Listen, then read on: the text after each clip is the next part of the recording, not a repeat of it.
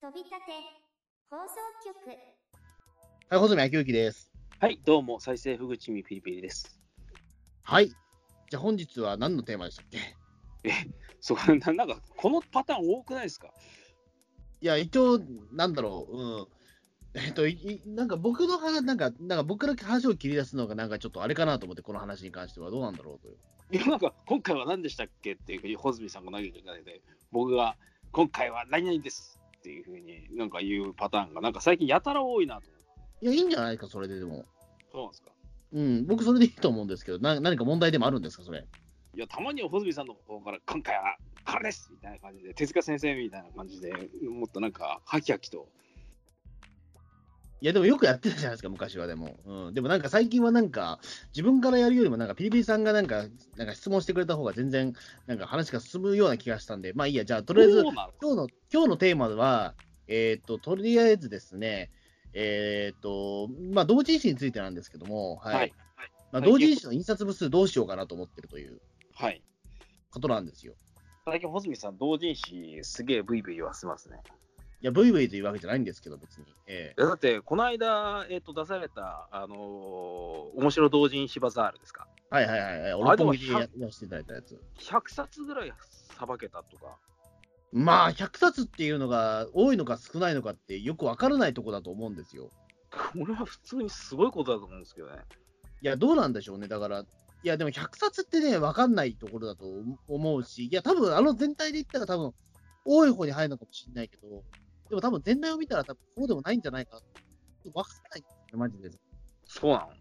で、例えばそれが、あの、ガルパンとか、例えば、カンコレとか、そういった一定のジャンルにおいて100部売ったっていうんだったら、それはもしかしたら少ないってことになったりすることがあるんですなるほど。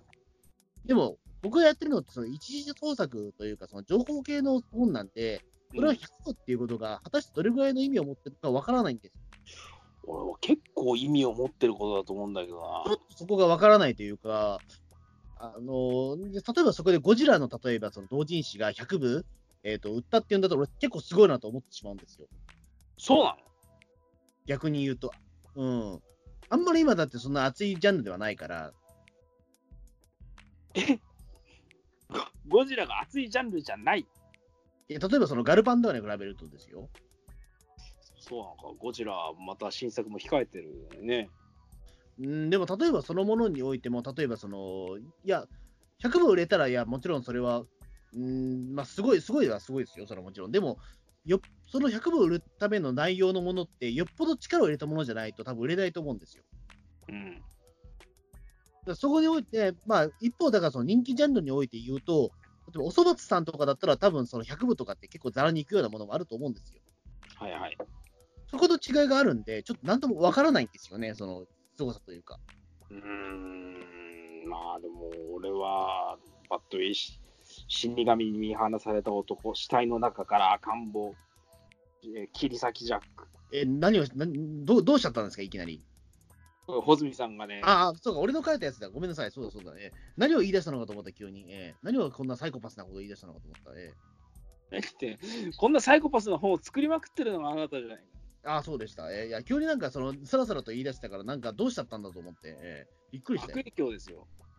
いや、び悪影響ってことはないでしょうよ。悪影響だよ。僕は、生まれてこの方、こんなね、なんていうか、あのー陰惨な事件っていうのはね、うわーみたいな感じで、なるべく早く記憶から消したいわ、みたいな感じで。うん。僕まあ、はちょっとね、まあ残念ながら、まあ、記憶から、まあ、記憶から消す前にも本に残してしまいましたけど、え僕がね、ちょっとね、自分でも不謹慎だなっていう風になった瞬間は、ね、アメリカでテロが起きた時ですよ。ーどな、な、な、ななんですか、それ？アメリカで同時多発テロが起きたじゃないですか。ありました、ありました。あの時にね、よっしゃーみたいに思っちゃった。なんでですか？いや、なんかね、僕の中で、ね、日本は原爆が落とされているのに、なんでこんなアメリカと仲良くできるのかなっていう、ね、子供の頃からなんか不思議な感覚があったんですよ。いや、そんな中、当時だって高校か中学ぐらいでしょ、でも当時。うん。そんなこと思ってる人はいないですよ。まあ、多分いないと思います。いないでしょ、そんなこと。うん。いや、だからまあ別に、だからその、んもう同時多発っていうのでどう思ったかな？なんかやっぱり現実のこととは思ってなかったですけどね。おお、これ合成ちゃうかな？みたいに。いや、俺も合成だと思唖ってました、最初だから。あうん。唖然としてましたけどね。ツインタワーっていうのはもちろん存在はしていたんだけども、うんそこに対して飛行機が落ちるっていうことに対して、あんまりそのピンときてなかったというか、その実感がやっぱ湧いてなかったっす。うん。あとはツインタワーのあの崩壊する瞬間がね、なんかすごすぎたんですよ。ほわほわほわって消えるようにね、スーって倒壊していったんで。あのね、報道の、そう日本の報道の時っていうのが、いわゆるあれなんですよね、そのニュース23、今はなき、ね、筑紫哲也さんの番組なんですけども、今、ニュース23は今はやってるんだけども、あの、その時にね、確かその中継が中につながったんですよ、そのツインタワーの一つの方に、その飛行機が落ちましたっていうところで。で、その後、その、中継がつながってる最中にもう一機落ちてくるっていう、あれがすごかった。うんということですよね、だから当時は。うん、まあ、何のその話だった。まあ、とりあえずは、紳士の話ないんだう猟奇的な話っていうかね、身の毛もよだつようなことに関して、まあ、関心を持ったり、記憶に留めたままになったことがあるようなことってのは、僕の場合は、まあ、そんな感じかなっていう。うんうんうん。なるほど。まあそうですね。まあだからまあそういった本をまあとりあえず出してるんですけど、まあ、だからとりあえずその問題としましてはですね、えっ、と、何部これからすればいいのかっていうか、その、えっ、と、一応この前、面白同人誌バザールでは一応100部売れたものなので、で、もともと僕、在庫はね、300部しか取ってないんですよ。もう3分の1、あっという間にボンと省けてしまう。1日で売れちゃったもんなんで、あの、残り、いや、それまでも僕ね、一回そのコミティアでも売ってるんで、その時も100部近く売れてたんで、うん。もうあと100部しかないんですよ、在庫が。すげえ売れ行きだな。で、あと、その、今、中中野のマンマンダラケにある、その、タコシェさんっていうお店でも今お置いてもらってるので、はいどんどん在庫がなくなっちゃうんですよ。あの例えば、近々の面白同人誌バザールとかだと、どれぐらいのペースっていうか、もう売れて、あまりにも売れるのが早すぎて、何時間暇になったとか、そんな感じだとかあったんですか？いや、暇にはなんなかったですかね、でも。もうラストのラストまで売れて売れて売れて気がついたら100冊ぐらい売れてたみたいな。あ、いや、でもそうでもないですね。でも、あの、え初動がね、すごくて、その、オープンが11時だったんですけど、はい。えっ、と、11時から、えっ、と、12時ぐらいまでは、に40冊売ってたんですよ、気がついたら。え？自分で数えてみて、あれすげえ、だから出てんなと思って、数えてみたら40冊出てて、だあのーまあ、100部持ってってたんで、あのー気がついたらね、その束が一つなくなってたんで、あれ、40部消えてると思って、スタートダッシュでその凄まじさ。別になんかそのなんか行列ができてるってわけではないんだけども、興味を持ってくれる人が結構買ってこらもらってたんで、っていうか、もそも面白同時バザール自体が結構、えっと、なな何人かわからないけど、結構、な 1000, 万1000人ぐらい来てたみたいで、それこそ1000人、2000人ぐらい来たんじゃないですかね、多分もしかしたら。うん、だからそれのうちに、だからどんどん買ってもらってたから、逆わかんないんですよね、その自分がどれぐらい売ったかとか。うーん、2000人。そう、2000人ぐらいは多分いたと思うんですよね。具体的な数字ちょっとわ無料のイベントだからわかんないんだけども、あれは。そのコミティアとかだと、例えばそのパンフレットを500円で売らないといけなかったりっていうのがあったりとかするんだけども、面白同時市バザールは入場料が無料なのでわからないんですよね。えー、でも待ってよ、2000人で100売れた ?20? 割ると20。まあ多分20人に1人ぐらいは買ってもらってるぐらいにはなってるのかもしれないですけど、わかんないけど。バカ売れじゃないですか。いや、わだからそれもわからないんですよ、でも結局、そのバカ売れかどうかが。うーん。いや、もしかしたらそんな大したことないのかもしれないけども、うん。でも、とりあえずでも僕はとりあえず300部はもう、うねもう全部なくなっちゃうんで、はい。どうさせなきゃいけないんですよ、これ。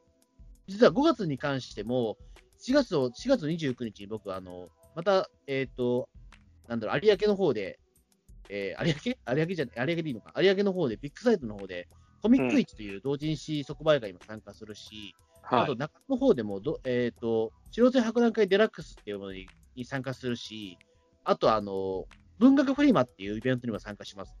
で、あともう一つ、その5月にまたコミティアがあって、えーここから4つイベントが控えてるんです。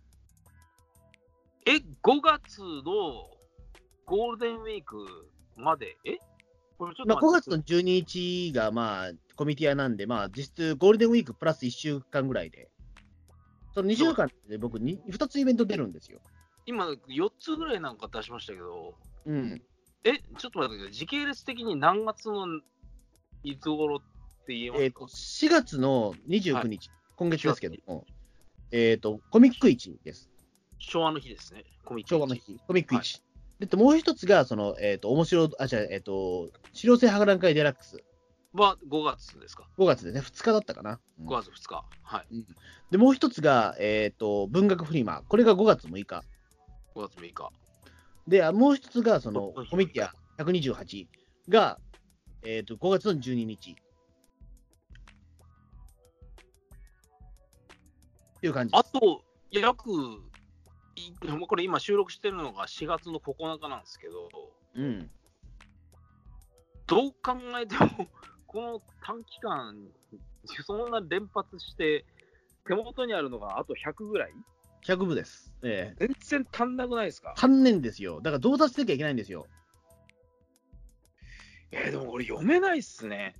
で読めないでしょ？こ。れもうみんな毛色が違うイベントじゃないですか。そうなんですよね。だから、あの、言ってしまえば、そのコミック市の方っていうのは、まあ、完全に俺アウェイですよ。ええうん、まあ多分その時は、イケイケどんどんでも50冊とかじゃないですか。まあ、多分そうだと思うんですよ。あの、コミック市って何かっていうと、まあ、基本的にはその創作同人のイベントなんですけど、どちらかというと、その、えっ、と、まあ、創作同人でもねえのかな。意外とその二次同二次創作も含まれてるから、もうなん男向きで何でも売っちゃってくださいみたいなイベントなんですよ、結構。本当が広い代わりに、俺の方はそんなに、えっ、と、治療性同人の方はよくわからない世界だと思うんですよね。資料性同人はマンだらけのやつですよね。そうですね。だから、どちらかというと、僕がやってることって、資料性同人なので、どちら本番は資料、あの、そのマンだらけでやる、資料性同人即売会デラックスだと思うんですよ。いや、でも俺見たけど、人殺しの本とかそんなの置いてるの見たことないな。俺、資料性メインはね、メインはどちらかというと、アニメとか特撮なんですよ。そうですね、サントラとか、あのキャラデザとかを無断復刻したりとか。南復刻とはまたね、言い方悪いけど、まあそういうことですよね。まあ、まあ、あとはだからそういった、例えば、ね、えっ、と、資料、まあ昔のその資料本だったりとかすることもあるし、うんまあ、僕の知り合いも結構何人か、そのね、出してたりとかするから、まあ、本当にマニア向けのイベントなんだけど、でもそれ俺、やってるのは別にオタク向けのコンテンツではないから、ちょっとそこも実は違うのかもしれないう。ん、こんなね、通り魔とか、うん殺人、殺した女がゾンビ、売れるんかな。いや、ちょっとでも、多分でもなんかね、し親和性はあるような気がしません？でも、ちょっとだけ。親和性？あの、例えばだから、その、去年とかだと妖怪のサークルがあったんですよね、その、し白星同人誌があって。ええそういうところは多分比較的近いような気がするんで、オカルトとか、そっちの方はまだ若干行きやすいかなとは思うんだけど。これ、オカルトなん？そもそも。いや、わかんない。それオカルトじゃないんですよ、正確に言うと。でも、若干そこに関しての親和性が高いというか、いや、多分いや、幽霊、同じような活動してる多分、サークルないんですよね。ねえだろうな。あ、いでもね、いくつかある。その、コミコミケではあるんだけども、知ってるところで言うと。何あの、行方不明の人を探ってる、あの、同時にあります。同時に即売会は。あ、じゃあ、そうそうサークルはあります。ええ。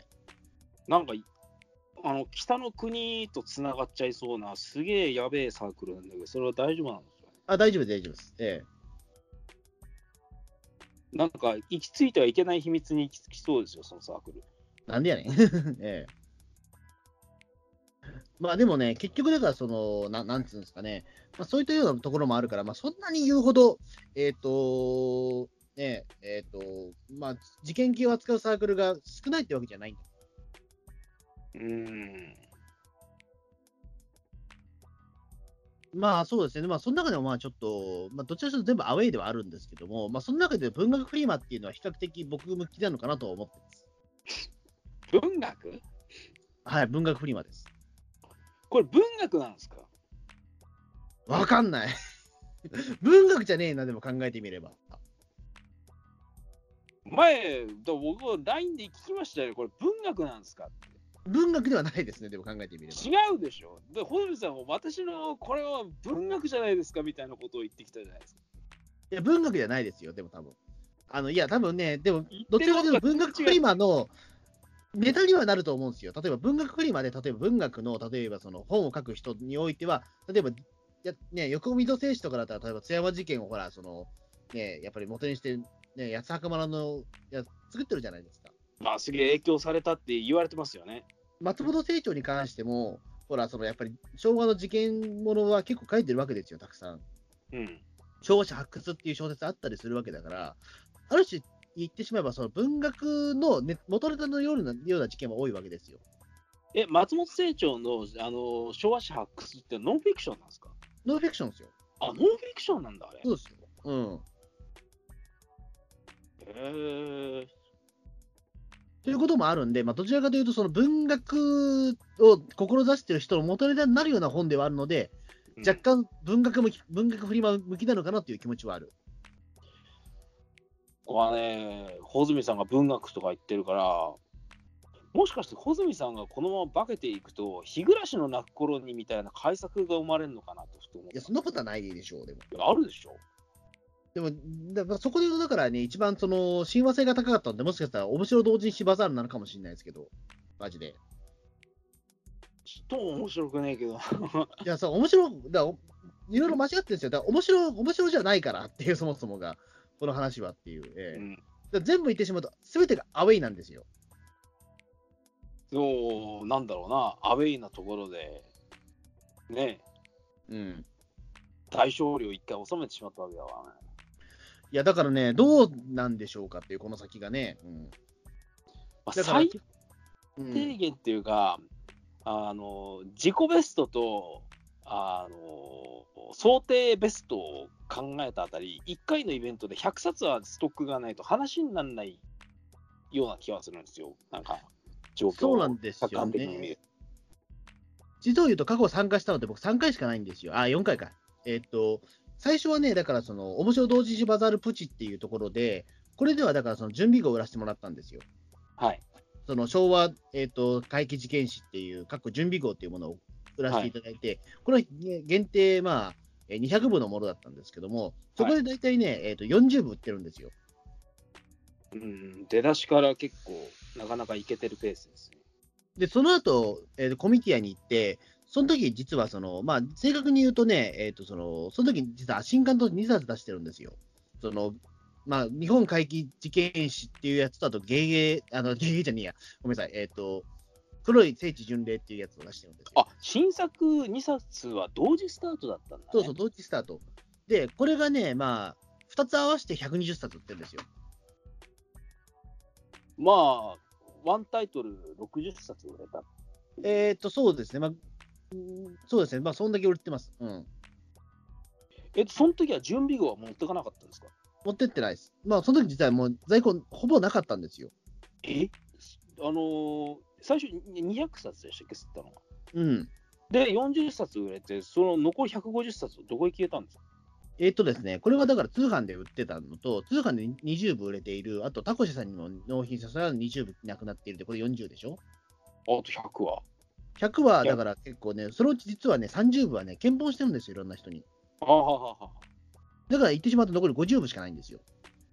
ああ、私の手元にあるこの昭和回帰事件史もレア本になってしまったな。まあ言ってしまうと、だからそこってもうある程度し、いや僕としてはその次のそのなんだっけ、えっ、と、日本回帰事件史の印刷分が、えっ、と、手に入れば、印刷代が手に入れば、とりあえず他はもう検本にしちゃっていいかなと思ってたんで、儲けとかあんま考えてなかったんですよ、そこは。ああ、でも、軍資金はもう軽くサクサクっとスピーディーに稼げたんです、その、そうそう、だから、だからすぐ、あの、おかげさまで日本回帰事件史はすぐ印刷ができたんですよ。なるほどね。そうそうそう。その、だから、あの、日本回帰事件史の方の、そのさ、えっ、と、後書きの方にはサンクスで、その、お買い上げの皆様って書いてあるんたりはするんですよ、もちろん。うん。うん。だから、あの、そういう面で言うと、非常に、だから、その、計画としては非常にうまくいったところではあったんです。でも、1冊目が40とかからのスロースタートで、いきなりドドンと2冊出せて、うん。で、それも結構売れてってなってくると、うん。あ増刷ってなんか、意外とできちゃうんじゃないかなっていう気がしてきたんですけど、小泉さん的には資金繰りはまだ火の車なんですか？いや、だから、あの、いわゆるその自転車操業みたいな形になってはいるんですよ。はなんでかっていうと、あのー結局その、えっと、僕、最初300部吸ったんですけども、その時におよそね、まあ、某社なんですけども、い。はい。えっと 6, 6万円かかってるんですよ、うん。300部。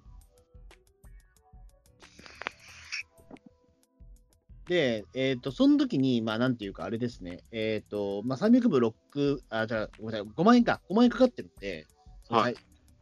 で、まあ、それで300部全部売りましたっていうところで考えて、まあ、マイナス5万になるわけじゃないですか、その700円売ってるもんなんで、まあ、おおよそだから、えっ、と、今、200部ぐらい売れてるので、まあ、およそ純利益としては 10, 10万ぐらいですかね。すごいな。え、この数ヶ月で10万も稼いじゃったのか。なんですけども、でも次、増刷をするので、私。うん。で増刷をするときに、えっ、と、次はだから何百何百何百部するか知らないけども、その時にまたね、同じだけのお金かかるわけですよ。の最低ボーダーライン6万で済むのであれば、でもそれ、えっ、と、例えば、某社においては500部をするのにご6万なんですよ。500部6万。うんで、700部になると、えっ、と、8万。高いな。いや、でも、700部ですよ、700部。8万ですよ。でもなんか、レート的に微妙に高いよな。まあ、だから、だから僕の失敗としては、だから、その、最初に俺300部売れるとは思っていなかったから、うん。あの、本当は最初に1000部、な500以上頼むべきだったんですよ、言ってしまうと。うん。そうしたらゴールデンウィークに、あの品切れっていうことがなかったんですよ。そしたら、まるまる5万円は、その次のスト、えー、と資金代にプールできたんですよ、うん。同人誌の制作代に。うん。なんだけども、2つに分けてしまったことで、あの無駄に実はお金かかっちゃってるっていう状況なんですよ。うーん。だじゃあ、せめて最初に1000分っていうふうにしてしまえば、あのそしたらだって、まるまるその、ね、5万円ぐらいは次の制作費のためにプールできたんですよ。でもそれ、現実的に無理じゃないですか。1000部っていくらかかるんですか？それ ?10 万超えますよね。10万超えます。うん。でだから結局、自転車操業っていうそういうことです。思えないし。うん。いや、だから最初はだから、それこそ、あの、全部この300部売ったら次の資金繰りできるかなと思ったんだけども、あの、足りなくなっちゃったんで、うん、あの、新作作る前に増産しなきゃいけないっていうことになってしまったので、あの、新しく、その、その次の資金の分を実は増産代に当てなきゃいけなくなったっていう。なんだろう、見方によってはめっちゃ売れてるけど、見方によっては中途半端に売れてしまったってことなんですかね、これ。うーんと、いや、だから僕の失敗としては最初に300部しか釣らなかったことが大失敗なんです、実を言うと。せめて500部ぐらい吸っとけばよかった。そうそうそう。そしたら、500部だったら、えっ、と、6万で済んでるんで、うん。うん。だって1万円足すだけで、だってそれだけで、プラス200部ついてくると思うんですよ。そこ安いんだよな。でも、そっいや、だから印刷ってそうなんですよ。結局、その、えっ、と、1日で全部工程を終えてしまうので、うんあのー量が多ければ多いほど、じゃあ得なんですよ。いや、それはわかるんだけど、さっきの説明で俺もメモしながら聞いてるわけじゃないんだけど、あの、500部から700部になると、あんまり得がしないのね。これはね、300多分ね、僕の、えっ、と、その、おお願いしてる印刷会社の多分規約だと思うんだけども、まあ、多分いろいろなんかあるんでしょうね。うーん。でも時間もねえしな。時間がももう少しあったら、他の会社で見積もり出すとか、なんか、いろいろできそうだけど、結構タイムリミッいや、時間は多少はある。ト。あ、そうなでも大体どこも同じ。のあ、そうなんだ。うん。大体どこも変わらないです。あの、でむしろ、あの、今、だから契約してる、その、お願いしてるところは若干、その、えっと、増刷だったら安くしてくれるので、多少は。うん。そういう面で言うと、やっぱり一番安いんだよ。うん。どうしたもんかね。あと、まあ、途中で印刷会社変えると、ちょっと怖いじゃないですか。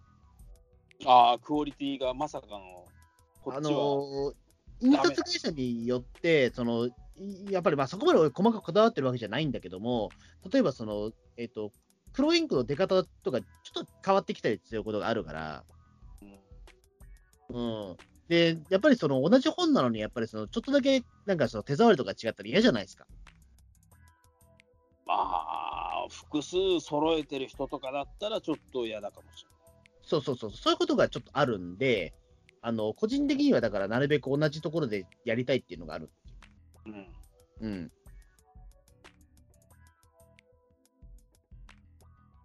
なんで、まあで、できればだから、前と同じ場所でやるという。いやー、でも資金をどうすっかだよね。そこなんですよね。まあでも、とりあえずでもまあ一応、だからその100部売ってるんで、まあ、若干その、自分のその持ち出しもある、持ち出しというかあれなんだけども、僕の、えっ、と、もともとの貯金からまた切り崩さなきゃいけない部分もあるんで、まあ、それを全部売ってしまえば、アップしちゃえば問題はない。とりあえず発注ができないとかいう状態ではないんだ。とりあえずないです。とりあえず大丈夫です。うん。お意外と堅実に貯金してきたんですね、細見さん。えーっと、と、まあ、た貯金が多少あるんで、うん、でも、それはでも僕の、その、今後の年金を払うお金だったりとかするから、それは貯金とは言わねえな。そうそうそう、うん、あんまり使いたくないお金ではあるというか、うん。でも、それも全部売ってしまえば問題はないんだけども、でも売れなかったら僕、年金払えなくなるという、ね、やばいじゃないですか。そうそうそう、やばいんですよ。だか同人誌大変だな。うん、これってさ、株式とかみたいになんか、何パーセントバックしますんでみたいな感じで出資を求めるとかなんかね、できないですかね？うーん、難しいんですよね。だから結局その、いや、もちろんそういうことができる人もいるのかもしれないけども、うんで、も、水物なんで分かんないんですよね、その結局いくら売れるかっていうのが。うん特に印刷会社なんてそれこそね、えーと、そういったようなことでやってくると、まあ、例えばお金を貸してくれるというか、そのね、のはあるのかもしれないけど、どうしてもお金がないときはそういうことが、あの事前にお金を借りてっていうことができるのかもしれない。うんまあ、なんかその、パーセンテージによって印刷会社にお金が入る、これないでしょ。うん。うんもし、もしかして売れなかった場合は大損害？まあ、売れりゃ売れたほど印刷会社も、なんていうか、キャッシュバック的に儲かってっていうふうになったらね、うーん。そのジャンプとか吸ってるところはすげえことが起きてるわけですよ。いや、そういう、まあそういうことになっちゃうから、あんまりね、やってるとこはないんじゃないですか、そういうこと。ていうか、多分俺は聞いたことないな、印刷会社がそういう出資をするみたい印刷会社ごと持っちゃってるような出版社だったら話は別なのかもしれないけど。な。これもあんまり聞いたことないな。うん、ないことはないですけど。うん。あ、そうなの？あるとこはある。うん。まあ、あとはだから、その、ちゃんとその、契約してるような出、ね、印刷会社とかだったら、まあ、もしかしたらそういうことあるのかもしれないけど、まあ、個人、同人してやらないでしょ同人誌じゃね。う。うん。ということもあるんで、まあ、そんなに、うん。うん、そのシステムは無理じゃないかな。うん。だそういうことだから、クラウドファンディングとかだったら、まあ、まだ可能性はあったのかもしれないけど、クラウドファンディングもほら、今できないような感じになってるじゃないですか。どうですか？クラウドファンディングができないようになってる。あいや、ちょっとだからほら、なんですか、あのね、某某部女優さんがちょっとそれをやろうって叩かれたじゃないですか。それでクラウドファンディングはできないご時世になっちゃったんですか？いや、やっぱりだからその時改めてその同人誌っていうものがどういうものなのかということが改めて見直された事件ではあったと思うんですよ、その牧陽子さんの事件って。はいはいはい。あのあれって、いわゆるその牧陽子さんが、まあ、そのなんだろう、まあ、ツイッターを始めたことによって、まあ、いろいろそのオタク層にもいろいろ人気になったわけですよ。うん。で、その時にまあその牧陽子さんとプロジェクトとしてはその写真集を出したいと。でそれを、えーとそのまあ、出版社じゃなくて、とりあえずその、えー、と自分のそのファンの皆さんと作りたいので、えっ、と、で、その同人誌という形で出したいと。で、それをコミケで売りたいと。で、うんつきましては、その制作資金が必要なので、クラウドファンディングしますっていうことをしたんですよ。うん。で、それは違うんじゃねえかってやっぱり言われたわけですよね。そのファン、その、いわゆるそのフォロワーさんから。うん。まあ何が違うのかっていうと、結局、同人誌っていうのは、あの誰かからお金を出してもらうわけではないっていう。あすみません。えっ、とあその、誰かからお金を出してもらうわけじゃなくて、あくまでも自分のやっぱりお金から出して、それでみんなが頑張って協力して、その人を支えていくっていうのが文化じゃないかっていう。まずその、儲けありきで、じゃあその、みんなからクラウドファンディングを集めたものでお金を出したことによって、で、で印刷式ができたこといいだろう。でもそれが、えっ、と、同人誌が売れた後どうするんだちょっと儲けになっちゃう。なんかそれ、よくわかんないよね。なんか、堀江貴文さんとかだったら、バカじゃないの。すぐにいや、だからそこで言うと、堀江さんは確かね、いや、バカじゃねえのって言ったと思うんですよ、確か。言うだろうな。俺は普通にバカじゃないのとしか思えないもん。いや、だからそこにおいては、だからその、いや、牧陽子レベルだったら別にそれちゃんと出版社が絡んでやればできるじゃないか。何を、何でその同人誌でやらなきゃいけないことがあるんだっていうことなんですよ、結局。だから、ファンのみんなと、みんなで作る作品を作るっていうか、より、あの、マーケティングっていうのかな、あの、みんなが求めてるものをキャッチングして作るっていう風になったら、そういうやり方がベストだからって考えたからじゃないの？でもちょっとそこは違うんですよ、やっぱり。それは、あのーあくまでもその儲けてやっちゃいけないんですよ、その同人誌制作っていうのは。だからそのルールは誰が作ったんだってもともとそういうもんなんですよ。で、それで、あの、儲けられないっていう風な環境にしちゃって、同人誌を作ってる人たちは満足なのか。だ満足してるんだもんだって。いや、そもそもだから、その同人誌っていうものに関して言うと、一次創作ない、いくつかものはあるんだけども、一次創作の二次創作ってあるわけですよ。一次創作、二次創作っていうのが。うん。で、二次創作っていうのはもともとありきのもの、例えばおそ松さんであるとか、例えばそれこそね、えー、とガガルパンとか、そういったものを例えばそのパロディ化したものに関して言うと、これはちゃんとその著作権者がおるわけじゃないですか。うん。でそこであの、そのね、まあ、エロ本書いたところで、そこで儲けちゃまずいわけですよ、どうしても。そういうものはそうなのかもしれないけれども、うん、例えば僕がさっき話題に出した日暮らしのナッコロニとか、あれは完全にオリジナルだよね。うん、で、あの、同人誌販売みたいなところから、だんだん商業に広がっていったわけだって、そういうサクセスストーリーがこれから増えていってもいいんじゃないかな。ダメなの？あのだからね、一次創作と二次創作って僕分けた方がいいとは思うんですよ。その議題に出すときって。でもやっぱり大まかに言って全部同人誌ってことになっちゃってるから、ちょっと若干めんどくさいことになってるのかもしれないけども、で、牧陽子さんの場合は一次同人だから、あの別にそれはどうしようって自由って自由であるんだけども、ただそれがコミケでなきゃいけないっていう理由がなかったから叩かれた。それはもう別に、牧陽子さん、うるせえよ、バカって言ってくればいいんじゃないかな。で失敗したら失敗したで、牧陽子さんがバカな話であって、だからその、うんだからそのやっぱりその、最近に誰かから支えてもらうありきっていうのが、やっぱりちょっと嫌だったというか、いう人が多かったと思うんですよね。いや、俺もその時何言ってんのかなと思ったんだけど、ああ、なんとなくでも、言いたいことはわかるんだけども、とは思ったんですよね。確かに牧陽子さんでプラスだったら、あのーコミケじゃなくてもいいじゃんっては思った思った。うん、俺は全然わかんねえな。それこそコミケに関しては、だってその企業ブースっていうのはもちろんあるから、そこじゃないんだっていうのは思ったしね。うんだったら、ニコニコとかに吉幾三さんとか小林幸子さんとかが迎合してくるのも叩かれることになってくるじいや、あれはだってちゃんと、ドワンゴさんがだってオファーしてるんだもんだって、あれは。ゃん。例えばコミケの運営側から、例えば、牧陽子さんにアプローチがあったんだったら、それは何ら問題がないと思うんですよ。牧陽子さんの方から、そういうコミケの方に入ってくるってなると、まずだから、そのクラウドファンディングで誰か予算を集めて作りたいから作りますっていうことって、あんまりね、コミケではそんなに話がないんですよ。とそれは、そういう、なんだろう、今までなかったことをやるってことで、大いに歓迎するべきことじゃないのかな。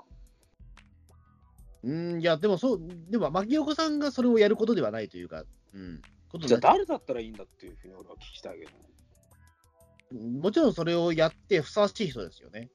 いや、だからそれは誰なんだって具体的に挙げてくれよみたいな感じ例えばゴッホでしょうね。意味がわからないな。ゴッホって、えー、と例えば戦死ぬまで評価なかった人じゃないですか。そのそうっすね。でも、ゴッホのファンって多分いたと思うんですよ。どうなんだろでも、例えばそのゴッホのファンの方が、いや、これみんなに見てもらいなきゃダメやんっていうふうに思ったとするじゃないですか、ゴッホのファンの一人が。う。でも、うんそのファンの人もお金がないっていうところで、じゃあどうしよう、そうだ、クラウドファンディングだって言って、ゴッホ、ゴッホさん、クラウドファンディングですよ、インターネット使いましょうぜっつって、それであの、まあ、お金を集めて、それでゴッホさんの、えー、とその同人誌が出たことによって、コミケで売られて、おこのゴッホっていうのはすげえなっていうことになって、うんでそれであの一気にその世の中に広まってっていうことだったらいいと思うんですよ。それは歴史のイフだけ。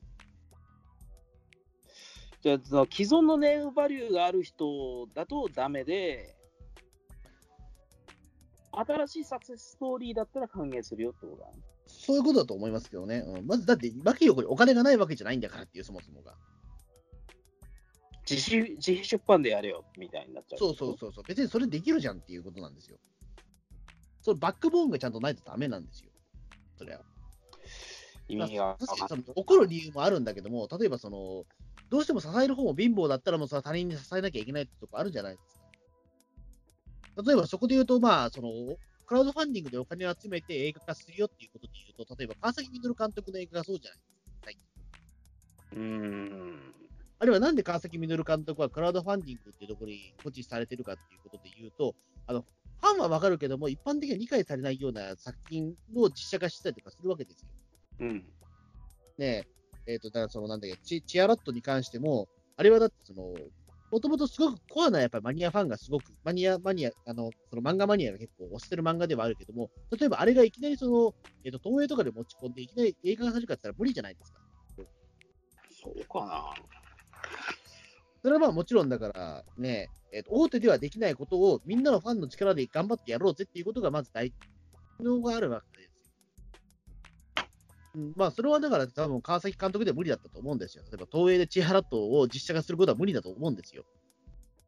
そうなのかな？だって、その東映は最近飛んで埼玉とか作ってるぐらいだよ。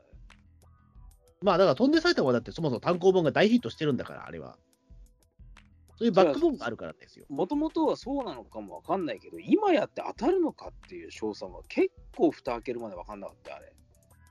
いやだから結局まあそういうのってあるけども、でもそんな危ない橋渡んねえじゃん。そんなこと言ったら何でもそうなっちゃうからさ、それ。うん、じゃあなんで東映はね、えっ、と、なんだろう、ね、なんだろう、東映はなんでじゃあそれで、えっ、と、獣フレンズの実実写映画化 映画版を作らないんだみたいな話になるじゃない当たるかもしんねえじゃんって思うじゃん。まあ、やりようによってはどっかやるんじゃない？うん、じゃあなんで東映やらねえんだよ。ふざけんなって言ってるのと変わんないですよ、今、ピリピリさんが言ってることは。うーん、そういうことになっちゃうのかうん、当たるかもしんないけど、当たらない可能性も大なわけですから、そういうところで言うと、やっぱそれをお金を出してもらう方が大変だから、じゃあファンの人にさせてもらおうっていうのが、そのクラウドファンディングなわけですよ。うーん、なんか宗教みたいな、なんか、こういやでもでなきゃそういうこと大事なわけですよ。例えば、いや、それは昔だったら署名だったと思うんですよ、署名っていうか。だから署名なんてもんじゃさ、結局変わんないわけじゃん。うん、変わんないからお金なんですよ。うん。だから署名なんかやるぐらいだったら、あの自分が有権者になりゃ、有権者じゃない、なんだ、立候補するとかさ、うん。じゃあいい話であってとかさ、うん。でもしょうがねえんだから実弾を集めようぜみたいになってくるものがクラウドファンディングになる。いや、だからこそ、あの、川崎監督のクラウドファンディングっていうのは、あの、入場チケットも含みだったりするわけですよ。うん。だからその、えっとこの1000円の例えばクラウドファンディング、まあ、2000, 2000円ぐらいか、2000円のクラウドファンディングだったら、まあ、その入場チケットもつきますよっていうような、うんある種前売り券をは発売してるのに近いんですよ。うん。まあ、そういうことですよね、だからいわゆる。ええあのそういうことだったら逆に歓迎されることはあるんだろうけども、うん、牧陽子の写真集は普通に売れるだろうっていう。ええじゃあ売れなかったらどうすんだっていう。いや、だからそれは分かんねえじゃん、でも。でも結局、牧、だからそこまでの努力をすっ飛ばしてるからっていうところでう叩かれたわけですよ。でも分かんないけども、いや、でも牧陽、だって牧陽子だったら売れるよ、100%だって。うん。そんなの。いや俺は買わないけどね。いや、俺もか、いや、いやそれを買う買わないはあるけども、それだってね、えっと、ちゃんと実績がある女優さんですから、うん売れるよ、それは間違いなく。別にいいじゃん。うん、だからだから別にコミケに出なくていい人なんですよ、だから。だからこ怒られたっていうところですよ。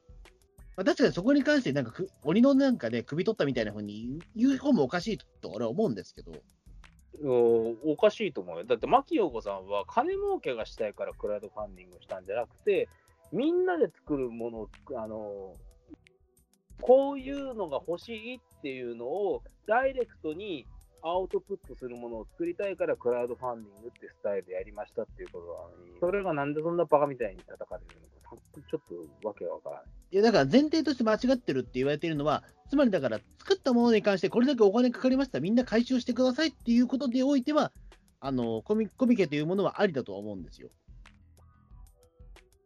事前に集めるっていうことに関して、しかも有名人がっていうことになっちゃうと、それはちょっと前提違くないっていうふうに違和感を覚える人はいるのはそうだと思うんですよ。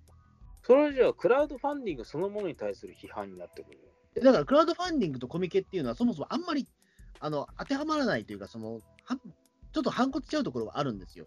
なぜかっていうと、まあ、これを本当は言いたくないけど、やっぱりアマチュアのその採点だったりするところも、やっぱり今とし、えーと、僕はそうは思わないんだけども、えーと、そういう要素もまだあるわけですよ。そういう言い方も、やはり。アマチュアのテリトリーを守りたいっていうのも分かるけれども、実際問題、コミケそのものも企業ブースとかを入れたりとか、変わってってるんだから。いや、だからこそ企業ブースに行くべきだっていうような意見はあったわけですよ、牧陽子さんに。だから企業ブースとあのみんなで作る、そのなんだろうな、コミケ的な、コミケ的なっていうのも変だけど、うん、あのアマチュアスタイルで作っていくものと、あの企業の強みと両方を持ったあのサラブレッドが生まれようとしてた瞬間なんじゃないの、これは。まあ、だからそういった意見の方も多かったと思うんだけども、ただ、牧陽子さん側としては、まあ、そういったは、あのーやっぱ反発意見がたくさん多かったから、すぐやめ、それはもうやめちゃって、ツイッターのアカウント自体は削除しちゃったんですよね。それは情けないよね。あその後、さらにもうちょっとおかしくなっちゃって、その、事務所辞めちゃったりとかしてるしてたんですよね。ええそれは牧陽子さん、ちょっとどうなのと思うけどね。いや、だからね、もう少し言い分があるんだったら、あの、抗えることはできたのかもしれないけども、やっぱりすぐそれをやっぱ諦めてしまったことで、やっぱりお金儲けだったんじゃないかっていうことは、やっぱり未だに言われますよね。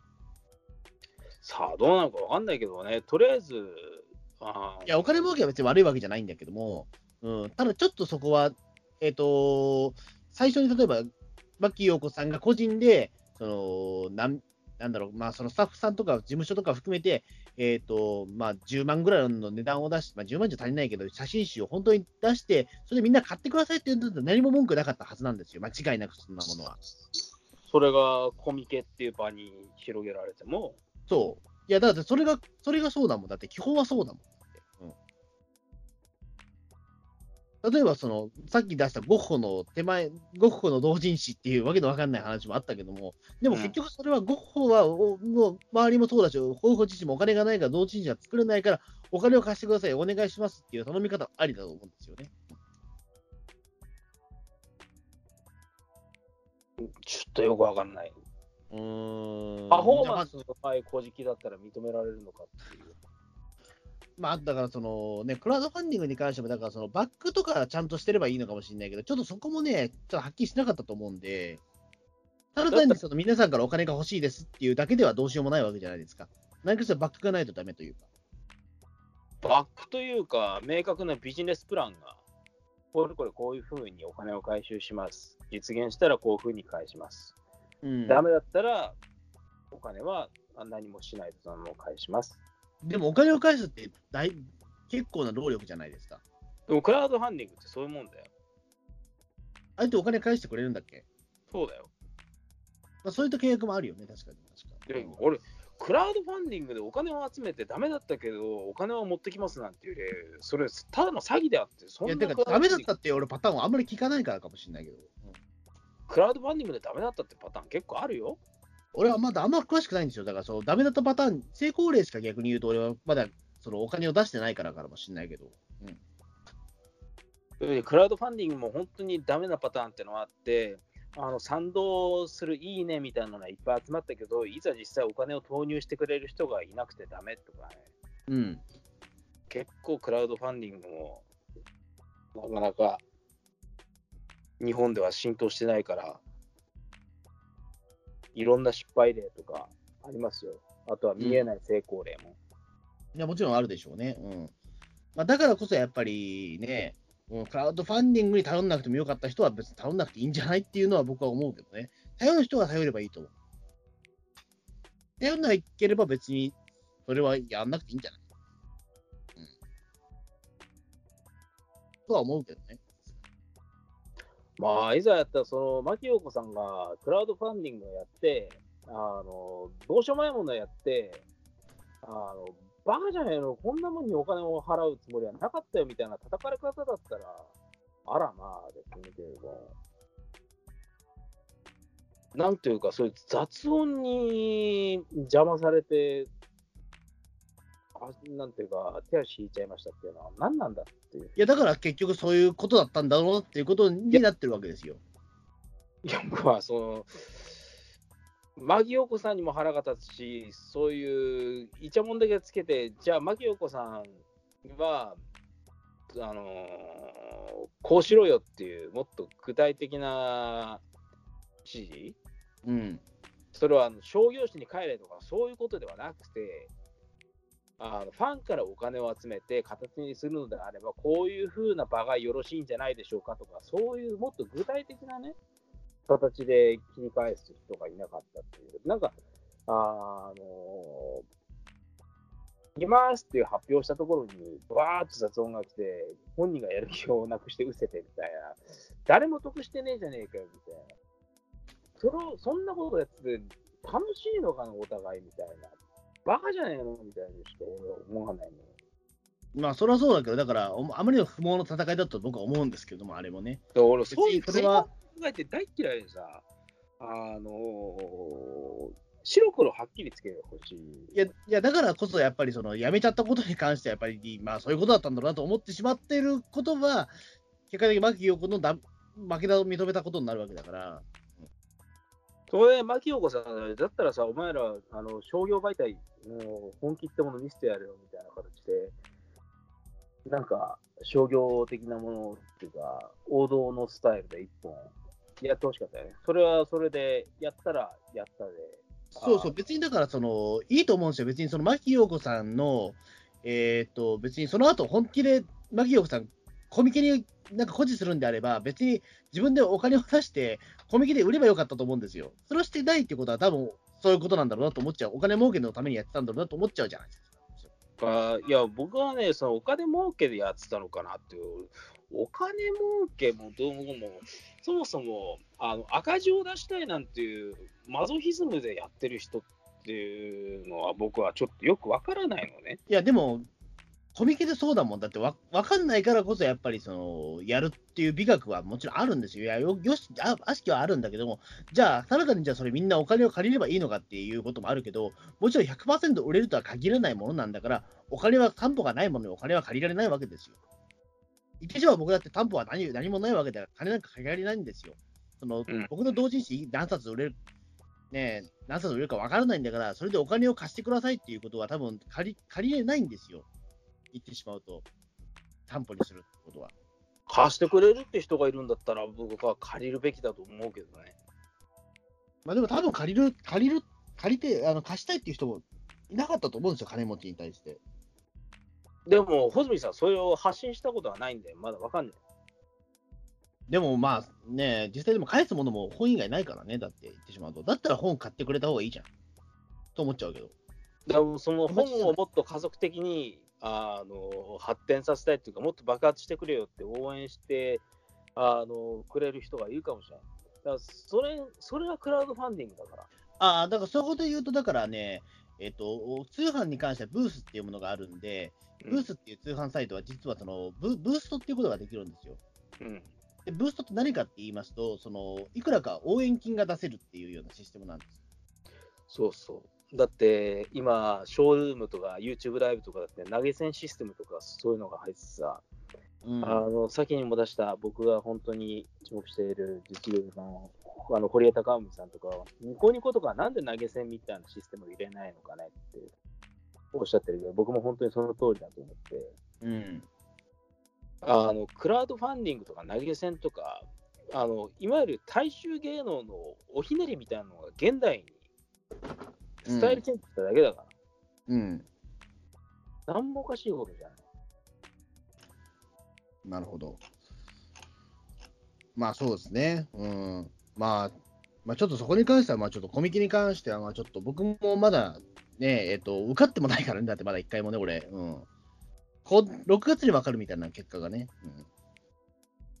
だったらね、そこで存分に、あの悔いなくやってほしいんですよ。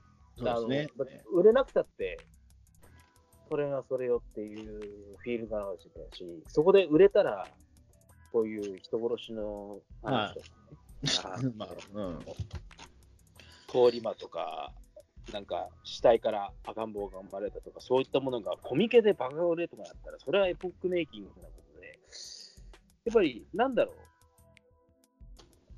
あの、中途半端に、ああ、これがこうだったらなとか、そういう悔いが残らなかったら、なんか得るものが絶対ある方向だ、うんで、その中で少しでもあの妥協点として、あの自分の生活に支障をきたさない形でやるのであればいいと思うんだわ。うん。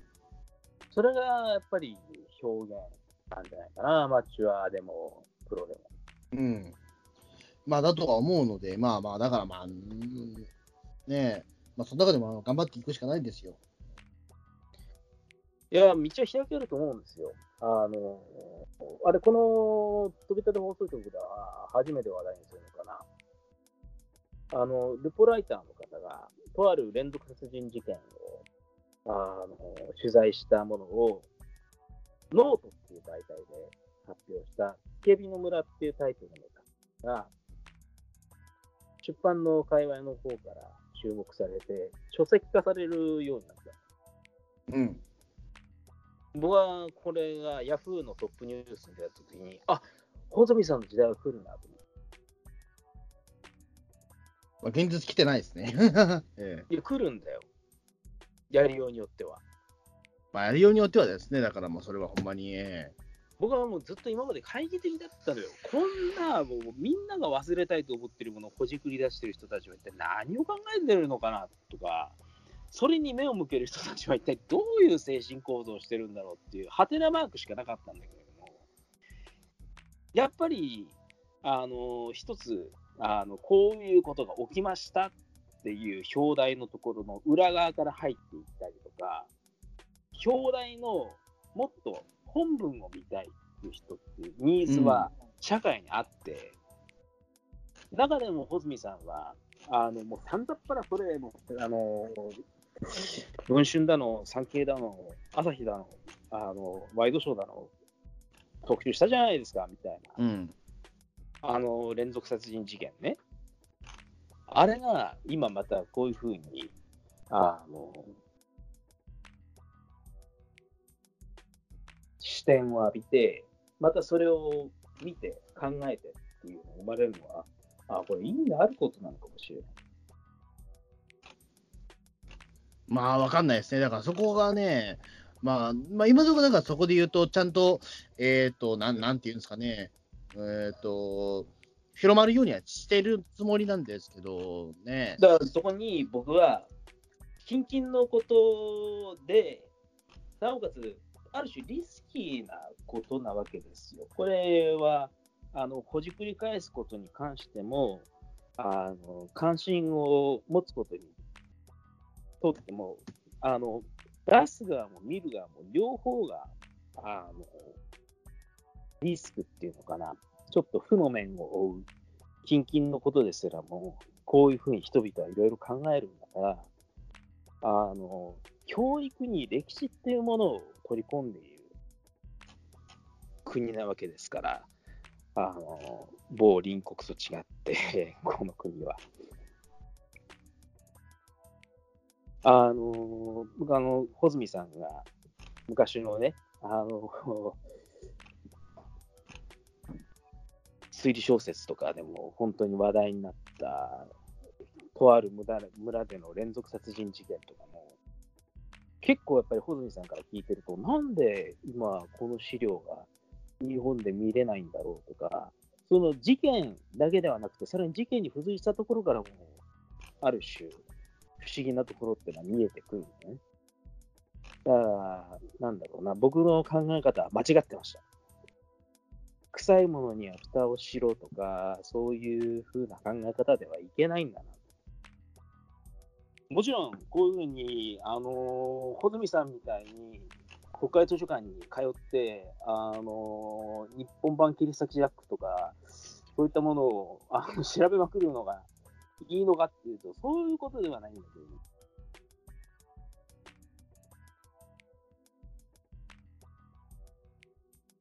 もあもしもし、はい。えーはい。あのそういうことではないんだけれども、あのこういったことに、あのこういったことが忘れ去られればいいのかっていうと、あそうでもないなっていうふうに僕は思ったわけですよ。うん。つけびの村の書籍化とかそういったもの。ええまあ、じゃあ、まあ、どう、まあ、ちょっと落としどころが何でもわからないんですけども、酔ってますか？そちら。えいや、いや、あの言ってるわけじゃないんだけれどもねえい。や もうなんか話がもうぐちゃぐちゃだもんなって、なんか。あのね、僕のね、この穂積さんへのね、あの応援する思いっていうか、なんていうかね、結構熱いものが目覚めてしまったんだよね、つけびの村書籍化のタイミングあたりから。わかりました。じゃあ、じゃあお金ください。お金は出しますよ。本当ですか？じゃあ、8万円出してください。700もするんで。8万円だ？うん。8万円かかるんです。700もするのに。それを全部俺に出せと。いや、だから返しますよ。8万、全部売れたら。ええ8万はちょっと無理かな。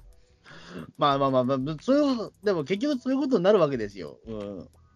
でも全く何もしないってことはないよ。あのね、僕がなんでさっきの牧陽子さんの話に関して切れてたかっていうと、じゃあ、牧陽子さんを応援してた人たちは何をやってたんだろうなっていう、あの、三者に対する怒りがあるのね。まあ、普通にだから、牧陽子さんの多分映画見に行ってる人でしょ、普通にそれは。もともとな、あの、牧陽子さんはもともとじゃあ何がしたかったんだってことと、牧陽子さんのクラウドファンディングに多少なりとも乗っかってた人は、あの外野の雑音とかももっと跳ねのける勢いとかガーディングを見せてほしかったし、そういう雑音を出してる人たちに関しては何を言っとるんだと、ほっとけみたいな。いや、まあまあまあ、だからそういうことなんでしょうね。うん。いや、なんかだからそこで、やり方としてちょっと間違えちゃったなっていうのはあったと思うので、まあ、それでいいとは思うんですけどね。まあ、だからそこはもうそこで、まあ、悪い噂というか、うん。やっぱりそこで、牧陽子を叩くのはおかしいんじゃないかっていうのは、やっぱり意見はあったわけだね。うん。だ僕が見たかったというか、あのどうせなるんだったら、牧陽子さんが惨敗する姿か、中途半端に結果を出すか、どっちかはやってほしかった。うんまあまあまあ、まあ、その話はまあ、とりあえずもう堂々妻になりそうだから、まあ、そんな感じですかね、もうちょっととりあえまあ、ず。うん僕の考えるクラウドファンディング論っていうか、皆さんからお金を集めて何かやるかっていう風になったら、何か結果は失敗か成功かはしましょうよ。うん。ねまあ、そうですね。まあ、じゃあ、そんな感じですかね。とりあえず1時間になるので、えーじゃあ、まあ、とりあえずこの先、まあ、ちょっと、えっ、と、4月から5月に関しては、いろいろちょっと参加するものが多いので、よろしくお願いしますという形で、はい。すごいね、ここから穂積さんどういう風に化けるかわからないんで、穂積ヒストリーを見となんていうか見届けるっていう上でもね、見逃せない。とりあえず、まずお、ね、あの、よちょっと貯金を下ろしておきます。えー僕もじゃあ穂積さんに出資しようかな。あ、ありがとうございます。じゃあ、ありがとう。じゃあ、お疲れ様です。穂積さんな、なんか最近、あのー熱がずれますね、穂積さんと。え？お互いにヒートアップするみたいなことがなく、あの消費税増税の話をこれの前に取ってるんですけど、うんどうしましょうね、この日本はっつったら、いやー、これが日本なんじゃないですかみたいな感じで、細見さん話してるし、クラウドファンディングってもっと、あの仕掛ける側も応援する側も燃えなきゃいけないよねっつったら、どうなんですかね？みたいな感じで、小泉さん、すげえドライなんだよ。いや、だから、あの、そこに対して何も、その、問題視をしてないからだと思うんですよ。自分の中で。いや、もちろん問題視してるものに関しては問題視はするんだろうけどもっていうような形ですね。うんなんていうか、情熱がないっすよ、細見さん。うん。いや、情熱がないわけじゃないですよ。このジャンルにおいてはしょうがないじゃんっていうところであって。そうなのか。うん。うん、いや、例えば PL 滝さんの問題とか、俺すごい、多分いうるさいですよ、言ってしまうと。こう、中澤さんと、あれ、やってたみたいにね、もっといろいろこう、いや、だから、そそうですれによっては、だから、結局、その、ね、熱くなるものとそうじゃないものがあるっていうやつですよ。ええいや最近なんかね、外れが多いんですよ。細見さんに、行くぞ、大リーグボールみたいに投げると、なんか、いや、だからそ、だからそこはちょっと問題意識が違うんだと思うんですよ、もともとが。ええ僕が全部冒頭してんすかね。いや、多分そこはあの価値観が合ってないだけだと思います。ええダメじゃないですか。まあ、そんな感じですかね、じゃあどうも。はい。ええまあ、これからもね、ちょっとね、穂積さんを応援してほしい。それは具体的になんか金出せとかそういうことではなくて、いや、金出してほしい。注目が、穂積さんは金出してほしいと思うんだけど ええ、僕は、あの、応援って別に金を出すとかそういうことだけではなくて、ウォッチングするっていうのがすげえ大事だなと思ってるんですよ。まあ、そんな感じですかね、まあ、とりあえず。ええねこの、なんだろうな、勢いを殺す方向に行くんですかね。いや、もう1時間経ったから疲れたっていうのが。あ疲れた。ええもうちょっと短い、もうちょっとなんかコンパクトにできねえかなとは思うんですよ。結局、マギー奥さんの話もね、ずっとなんか同じ話ばっかりしてるような気がしななっちゃって。うん。ええ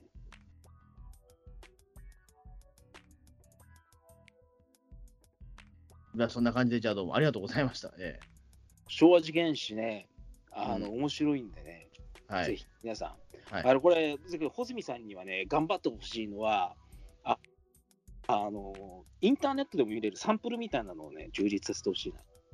まあ、あるからね、もうすでにっていうかね。うん、まあ、それはちょっと、ちょっと考えますじゃあ、それもじゃあ、ええはい。じゃあ、そんな感じで、じゃあどうもお疲れ様でした。じゃあみんな、あの不思議 .net お終わらねえな、なんか。うんうんチェックしてね、はい、はい。じゃどうもありがとうございました。小泉さんに注目してください。